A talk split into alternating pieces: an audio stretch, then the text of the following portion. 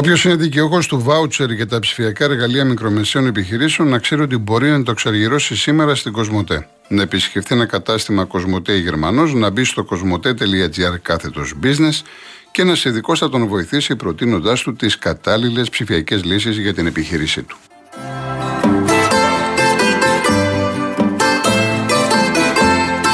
Κάθε μέρα έχουμε μαζί μας τη Rainbow Waters με μια μεγάλη προσφορά, ένας συν ένα δώρο στα φίλτρα νερού. Μπορείτε να πάρετε τηλέφωνο στο 218.488 για να συλλέξετε περισσότερες πληροφορίες. Τα φίλτρα της Rainbow Waters δεν είναι σαν αυτά που ήδη ξέρετε, γιατί η τοποθέτηση είναι γρήγορη κάτω από τον πάγκο χωρίς τρεπήματα, δεν πιάνουν χώρο, είναι αόρατα, δεν χρειάζεται δεύτερη βρύση. Δεν μειώνουν τη ροή του νερού, η βρύση τρέχει κανονικά όπως πριν, έχουν υγειονομικό σχεδιασμό και πολλαπλά στάδια φιλτραρίσματος, είναι πραγματικά πιστοποιημένα, όχι απλά τεσταρισμένα και συγκρατούν τη γεύση και την οσμή του χλωρίου, αμύατο και όλα τα αερούμενα σωματίδια όπως χώμα, βρωμιά, σκουριά κλπ. Μπορείτε λοιπόν να επικοινωνείτε με τη Rainbow Waters στο 210 8.488.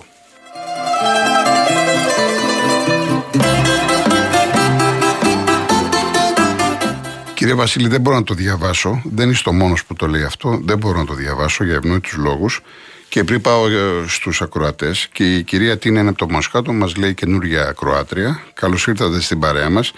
Κυρία Τίνα μου, δεν μπορώ να επαναλαμβάνομαι τι έχω πει, αλλά επειδή ενδεχομένως να είναι κι άλλοι ακροατές και ακροάτριες σαν και εσάς, πάρα πολύ γρήγορα με πινελιές, θα σας πω ότι από την περασμένη Τετάρτη, λίγες ώρες μετά το δυστύχημα, τι είπα. Πρώτον, να μην μείνουμε στο σταθμάρχη. Να αναζητηθούν ευθύνες όσο ψηλά και αν πάει, όσα χρόνια πίσω και αν πάνε και να αποδοθούν. Το δεύτερο, είχα πει ότι εγώ δεν εστιάζω προσωπικά στον Καραμαλή, τον τέος υπουργό, διότι έτσι θα δώσω άλοθη στους προηγούμενους. Το τρίτο που είχα πει, ότι να μην κυκλοφορήσουν ξανά τα τρένα, αν δεν είμαστε σίγουροι ότι υπάρχουν, ότι δουλεύουν τα συστήματα ασφαλείας. Και το τέταρτο, το οποίο είχα πει, έλεγχος παντού σε όλα τα μέσα μαζικής μεταφοράς. Εφόσον σας ενδιαφέρει η γνώμη μου και σας ευχαριστώ πολύ. Λοιπόν, πάμε στον κύριο Παναγιώτη Παπάγου. Γεια σας, Γιώργο μου, καλησπέρα. Καλησπέρα σας. Ακούω αυτό που γίνεται, που λένε πολλοί ακροατές σου, όσον αφορά για το σταθμάρχη, και άκουσα και τώρα το σχόλιο σου ότι δεν θέλω να μην. Κοίταξε, βασικά, χωρίς να το θέλουμε να το θίξουμε και να μην πάμε μόνο εκεί πάνω, ο σταθμάρχης δεν ήταν ούτε καν στο πόστο του. Όλοι το ξέρουν αυτό, δεν θα το καταλάβουν. Ακόμα μπορεί να φανεί κιόλας από την εμβέλεια του ασύρματου τηλέφωνο από το κέντρο που δεν ήταν εκεί πέρα και ήταν πάνω από 2 χιλιόμετρα. Και εκτός από αυτό, δεν είναι μόνο σταθμάρχης. Και μην πάμε τώρα πίσω χρόνια στους υπουργούς και τέτοια. Ο άνθρωπος αυτός σκότωσε 57 άτομα. Ο άνθρωπος αυτός το σκότωσε. Φταίνει χιλιάδες. Και ο Μητσοτάκης και όλοι, και εγώ που τον ψήφισα, και εσύ που δεν τον ψήφισες, και εσύ που ψήφισες το Πασόκ, ενώ όχι εσένα προσωπικά οτιδήποτε. Αλλά αυτός όμως τράβηξε τη σκανδάλη. Αυτός, ο μηχανοδηγός, που ο άνθρωπος έχασε τη ζωή του πάρα πολύ στεναχώρια, αλλά όταν πηγαίνεις για 5,5 μέτρα στο αντίθετο ρεύμα, με 160 χιλιόμετρα και δεν σταματάς και λες, εντάξει, πού είπε ένας τύπος, Βασίλη, πάω, ρε, τράβα, ρε. Είναι σαν να πάω εγώ τώρα στην Κηφισία, να σταματήσεις το φανάρι και ένας στοχός μου πει, ξέρετε, εσύ με το αυτοκίνητο πήγαινε στον τρίτο ρεύμα. Το λέω εγώ και να πάω εγώ. Αντί να σταματήσει, να φρενάρει, να κατεβάσει όλο τον κόσμο ώστε να δει τι θα γίνει, πήγε. Τώρα, το βασικό όλων είναι ότι όχι αντίδραση. Τι ήταν, ρε παιδιά. Κύριε Παναγιώτη, χάνει τη φωνή σας. Ναι. Πάμε στον επόμενο, ο κύριος Νίκος. Ναι, καλησπέρα κύριε Γιώργο. Γεια σας κύριε Νίκο. Θέλω να πω κι εγώ ένα μεγάλο κουράγιο στις οικογένειες των θυμάτων. Γιατί η λέξη συλληπιτήρια δεν πολύ μου βγαίνει. Ένα μεγάλο κουράγιο, και θέλω να πω εν έτη 2023 να συμβαίνουν και σοβαρά δυστυχήματα και με τρένο που υποτίθεται ότι η τεχνολογία έχει προχωρήσει. Είναι μια μεγάλη ντροπή για τη χώρα. Μια μεγάλη ντροπή. Αλλά όπως λέμε, το ψάρι βρωμάει από το κεφάλι. Έρχομαι και λέω, ας μην ρίξουμε όλο το φταίξιμο στο σταθμάρχη που φταίει, αλλά δεν είναι μόνο αυτός. Σας το λέω και θυμηθείτε το, ότι από τους 300 εκεί μέσα που είναι μέσα στη Βουλή, πιστέψτε με, κανένας δεν θα τιμωρηθεί.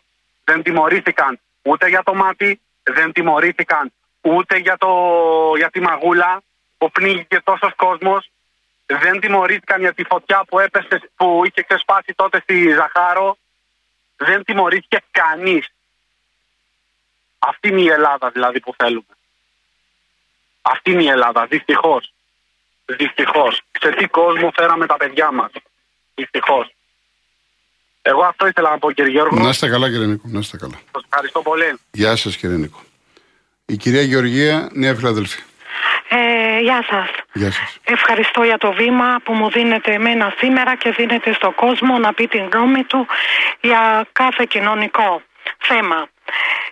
Σας ακούω κάθε μέρα. Πολλές φορές ήθελα να τηλεφωνήσω, αλλά είμαι στο περίπτερο και με διακόπτουν. Τώρα, σε σχέση με αυτό το ποιος φταίει. Το πρώτο που φταίει είναι ότι έχει έλλειψη στο σύστημα ασφάλειας, στο σιδηρόδρομο. Και μετά πάμε στο ατομικό. Κάθε άτομο που παίρνει μία θέση πρέπει να ξέρει ότι παίρνει πάνω του μία ευθύνη. Δεν παίζουμε με την δουλειά. Και το έχουμε δει αυτό σε πολλές θέσεις. Και αυτό του σταθμάρχη έχει μεγάλη σημασία, να είναι υπεύθυνο το άτομο. Μετά πάμε στην ευθύνη της κυβέρνησης. Λένε ότι φταίνε όλοι. Φταίνε όλοι. Αλλά ο καθένας να πάρει την ευθύνη του. Συνέχεια λένε φταίει ο προηγούμενος. Φταίει ο προηγούμενος. Η σημερινή κυβέρνηση είπε ότι είμαι καλύτερη από την προηγούμενη. Τι έκανε καλύτερα? Το έκανε? Δεν το έκανε. Θα δώσει αποζημίωση. Καλώς. Αυτοί που μείνανε ζωντανοί και μπορεί να έχουν και θέμα υγείας, μπορεί να έχουν κατευτεί, θα τους χρησιμεύει. Σε αυτούς που πέθαναν, τι να τη κάνουν την αποζημίωση? Να είμαι εγώ μάνα που μου φύγανε 2 δίδυμες ή μου έφυγε το άλλο το παιδί και να πω κέρδισα λεφτά από το χαμό του παιδιού μου? Αν είναι δυνατόν. Όχι. Να κάνουν αυτό. Σε αυτό συμφωνώ. Να το φτιάξουν από σήμερα, από αύριο. Όσον μπορούν γρηγορότερα. Αυτό. Και έχω μια τρεμούλα. Τέλος πάντων. Και αυτός ο Γεωργιάδης θα μάθει επιτέλους να μετρήσει τα λόγια του. Ούτε σε αυτό το γεγονός δεν μετράει τη λέει. Απίστευτο. Απίστευτο. Να είστε καλά, κύριε Γεωργιά. Να είστε καλά. Καλή δουλειά να έχετε. Να είστε καλά και γεια σας. Ο κύριος Γιώργος Αγάλαιο. Έχει κλείσει ο κύριος Γιώργος. Ο κύριος Άλκης. Οπ, χαίρετε. Γεια σας. Γεια σου, Άλκη. Χαίρετε, τι κάνουμε. Λοιπόν, καταρχάς εγώ θα ήθελα να πω ένα μπράβο στον κόσμο, αυτόν τον 70-80% που κατέβηκε χθες. Είδαμε ανθρώπους σωστούς, νοικοκυρέους, νεαρούς, μεγάλους, μεσήλικες, ενήλικες, παιδιά, γυναίκες. Αυτό που εμένα μου προκάλεσε αηδία και εμετό δηλαδή είναι να βλέπω ένα πόσο να ήταν, 10%, 20%, δεν ξέρω, πάντα και παραπάνω. Αυτοί που σπάσανε το μνημείο της Μαρφίν, αυτοί οι οποίοι κρατάγανε τα πλακάτ ανοιχτά σύνορα, κερφά, Πακιστανοί κτλ. Αυτοί οι οποίοι κρατάγανε τα πλακάτ τα οποία λέγανε ελευθερία στις αμβλώσεις, στις εκτρώσεις, δεν ξέρω πώς το γράφανε, και αυτού που πετάγανε φυλάδια με το γνωστό συνθηματάκι να πεθάνει η πατρίς, στο διάολο η πατρίς, να ζήσουμε εμείς. Αυτό ήταν το νόημα της χθεσινής μέρας που έχει μπλαντάξει όλη η Ελλάδα για ένα θέμα το οποίο βόσκει 10 χρόνια, έτσι, και το σωστό το έγραψε ο κύριος Μανώλης Κοτάκης, ότι πλακώνονταν τόσα χρόνια τα βουβάλια και την πλήρωσαν στο βάλτο τα βατράχια. Διότι οι ολιγάρχες, που έχω βγει και το έχω πει, δεν αφήνουν σε κανένα δημόσιο έργο να γίνει σωστός διαγωνισμός, έτσι. Γι' αυτό και κατακαιρματίσανε τις εργολαβίες, γι' αυτό και καθυστερούσανε χρόνια για να βολέψουν οι μέτερους και το ΠΑΣΟΚ και η Νέα Δημοκρατία και το ΣΥΡΙΖΑ. Αυτή είναι η αλήθεια. Όλοι φταίνε. Ήτανε μια βραδιφλεγής βόμβα που ήξεραν όλοι ότι δουλεύει τα τελευταία 10 χρόνια, απλά έσκασε σε κάποιου τα χέρια. Λοιπόν, όσον αφορά το χθεσινό, εγώ θέλω να πω κάτι. Το έχω ξαναπεί. Θα γίνω κουραστικός, δεν πειράζει. Οι Έλληνες έχουν μπερδευτεί στο τι πρέπει να ζητήσουν.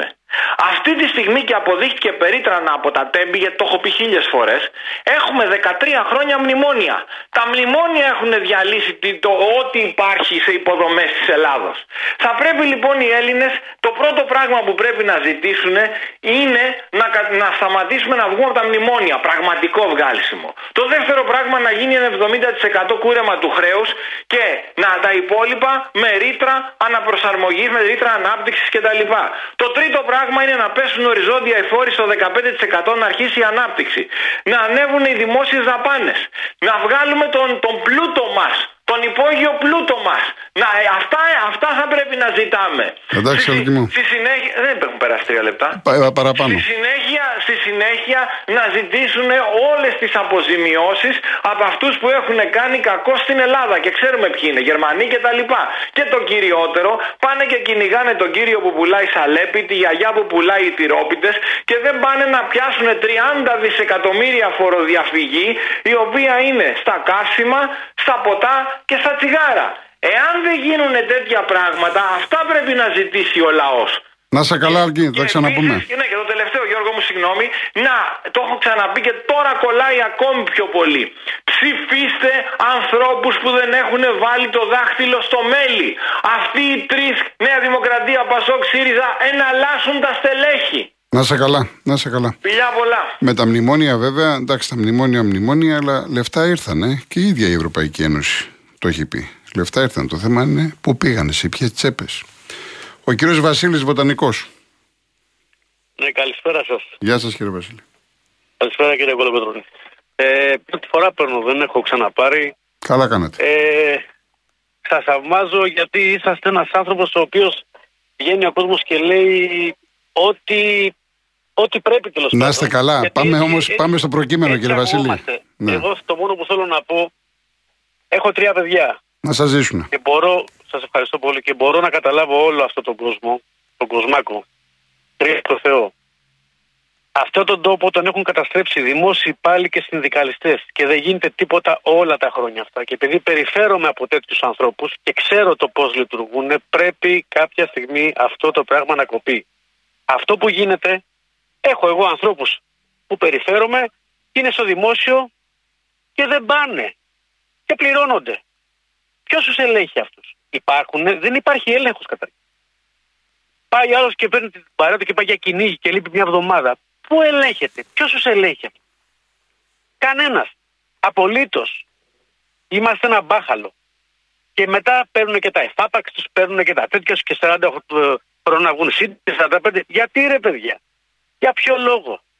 Ας ξυπνήσουμε λιγάκι και ας μην ψηφίσουμε αυτή τη φορά, ας ψηφίσουμε ένα μικρό κόμμα. Όλοι. Να φύγουν αυτοί από πάνω, όλοι. Γιατί αυτοί ο καθένας παίρνει από 8.000 ευρώ 9 το μήνα, συν τα άλλα. Ας έρθουν αυτοί όλοι να ζήσουν με 800 και 1.000 ευρώ και πολλά, λέω.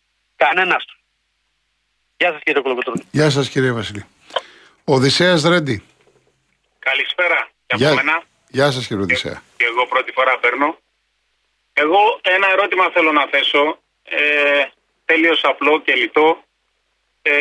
Αν σε χειρουργείο βάζαν έναν εκπαιδευόμενο να κάνει εγχειρήσεις και δίπλα του ήταν οι χειρούργοι, λες πας στο διάλογο, δίπλα του είναι οι χειρούργοι, τον παρακολουθούν. Αν οι χειρούργοι τον αφήναν να χειρουργεί μόνος, τι θα γινόταν? Φταίει ο εκπαιδευόμενος. Δηλαδή, μην τρελαθούμε, ρίχνουμε όλο το φταίξιμο σε έναν άνθρωπο ο οποίος πήγε σε μια θέση, όπως και να την πήρε, που πολλοί θα τη δίλευαν να την πάρουν.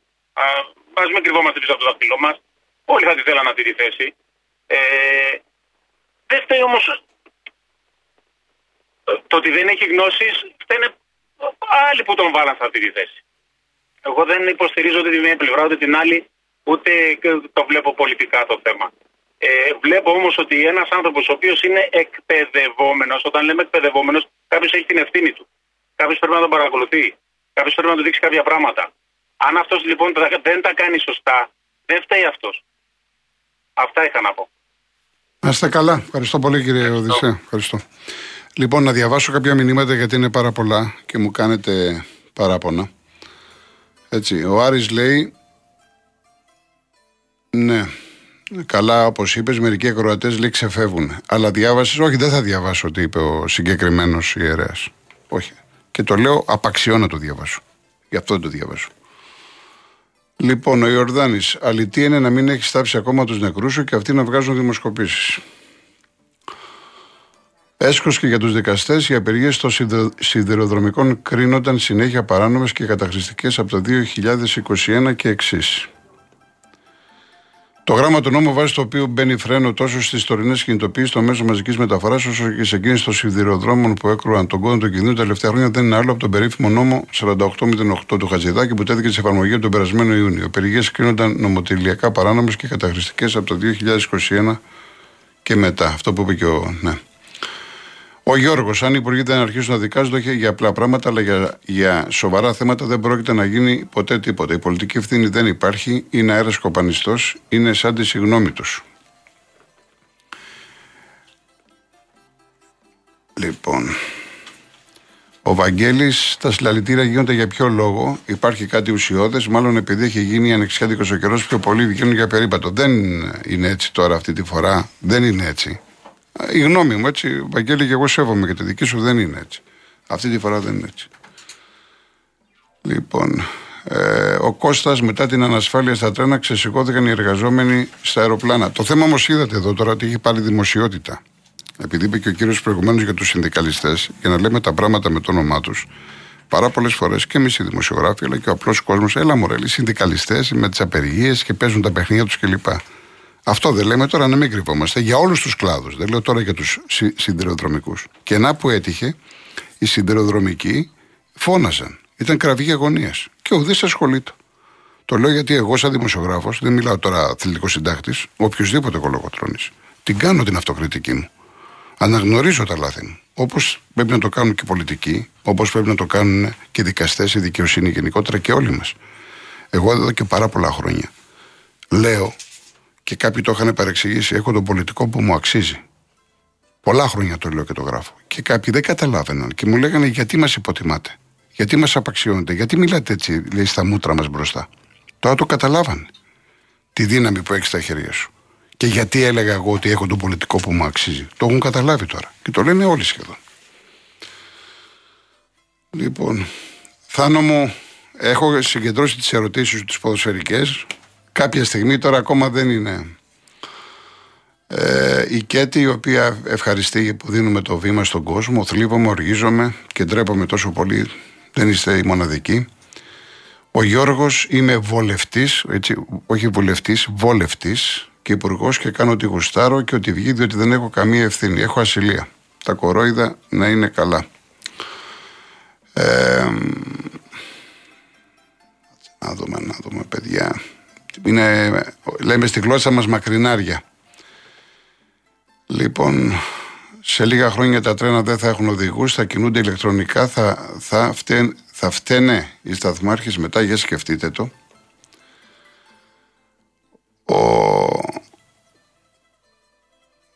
Είναι γκρίκλης, μου λες ότι είσαι... Ναι. Λοιπόν, είναι ένας κύριος από τη Γερμανία, ηλεκτρολόγος, συνταξιούχος, ήταν, λέει, στο δυστύχημα του 16 το ίδιο. Είχε βγει πριν λίγες μέρες, νομίζω, ο Γιώργος από το Βέλγιο και είχε πει ότι δεν έχουμε, ότι μόνο στην Ελλάδα έγινε αυτό. Εγώ κάποια στιγμή το έψαξα, εντάξει, το λέει τώρα και ο κύριος από τη Γερμανία. Υπάρχουν τρεις, έτσι, ανοίγω την παρένθεση εγκυκλοπαιδικά τώρα, τρεις σιδηροδρομικές τραγωδίες στην Ευρώπη. Η μία ήταν αυτή που λέει ο κύριος, ήταν μέσα στη Γερμανία το 2016, 17 νεκροί και μάλιστα διάβασα ότι τότε έγινε το λάθος από τον σταθμάρχη εκεί. Συστήματα ασφαλείας υπήρχαν, αλλά τότε κάνανε κάποια έργα. Ο σταθμάρχης αυτός είχε εθισμό σε ένα παιχνίδι και έπαιζε ένα ηλεκτρονικό παιχνίδι μέσω του κινητού και ξεχάστηκε. Τέλος πάντων, έγινε ότι έγινε τραγωδία, έγινε δικαστήριο, μπήκε μέσα, τιμωρήθηκε 3,5 χρόνια και μετά βγήκε ελεύθερος. Επίσης έχει γίνει μία φορά στη Μεγάλη Βρετανία τέλη του 99 και άλλη μία στην Ιταλία μετά το 2000. Δηλαδή μιλάμε για μετοπικές τώρα, δεν μιλάμε τώρα για εκτροχιασμούς. Μιλάμε για μετοπικές και ο κύριος αυτός τώρα θυμάται τι έγινε το 16. Λοιπόν, πάμε σε διαφημίσεις, ειδήσεις και γυρίζουμε.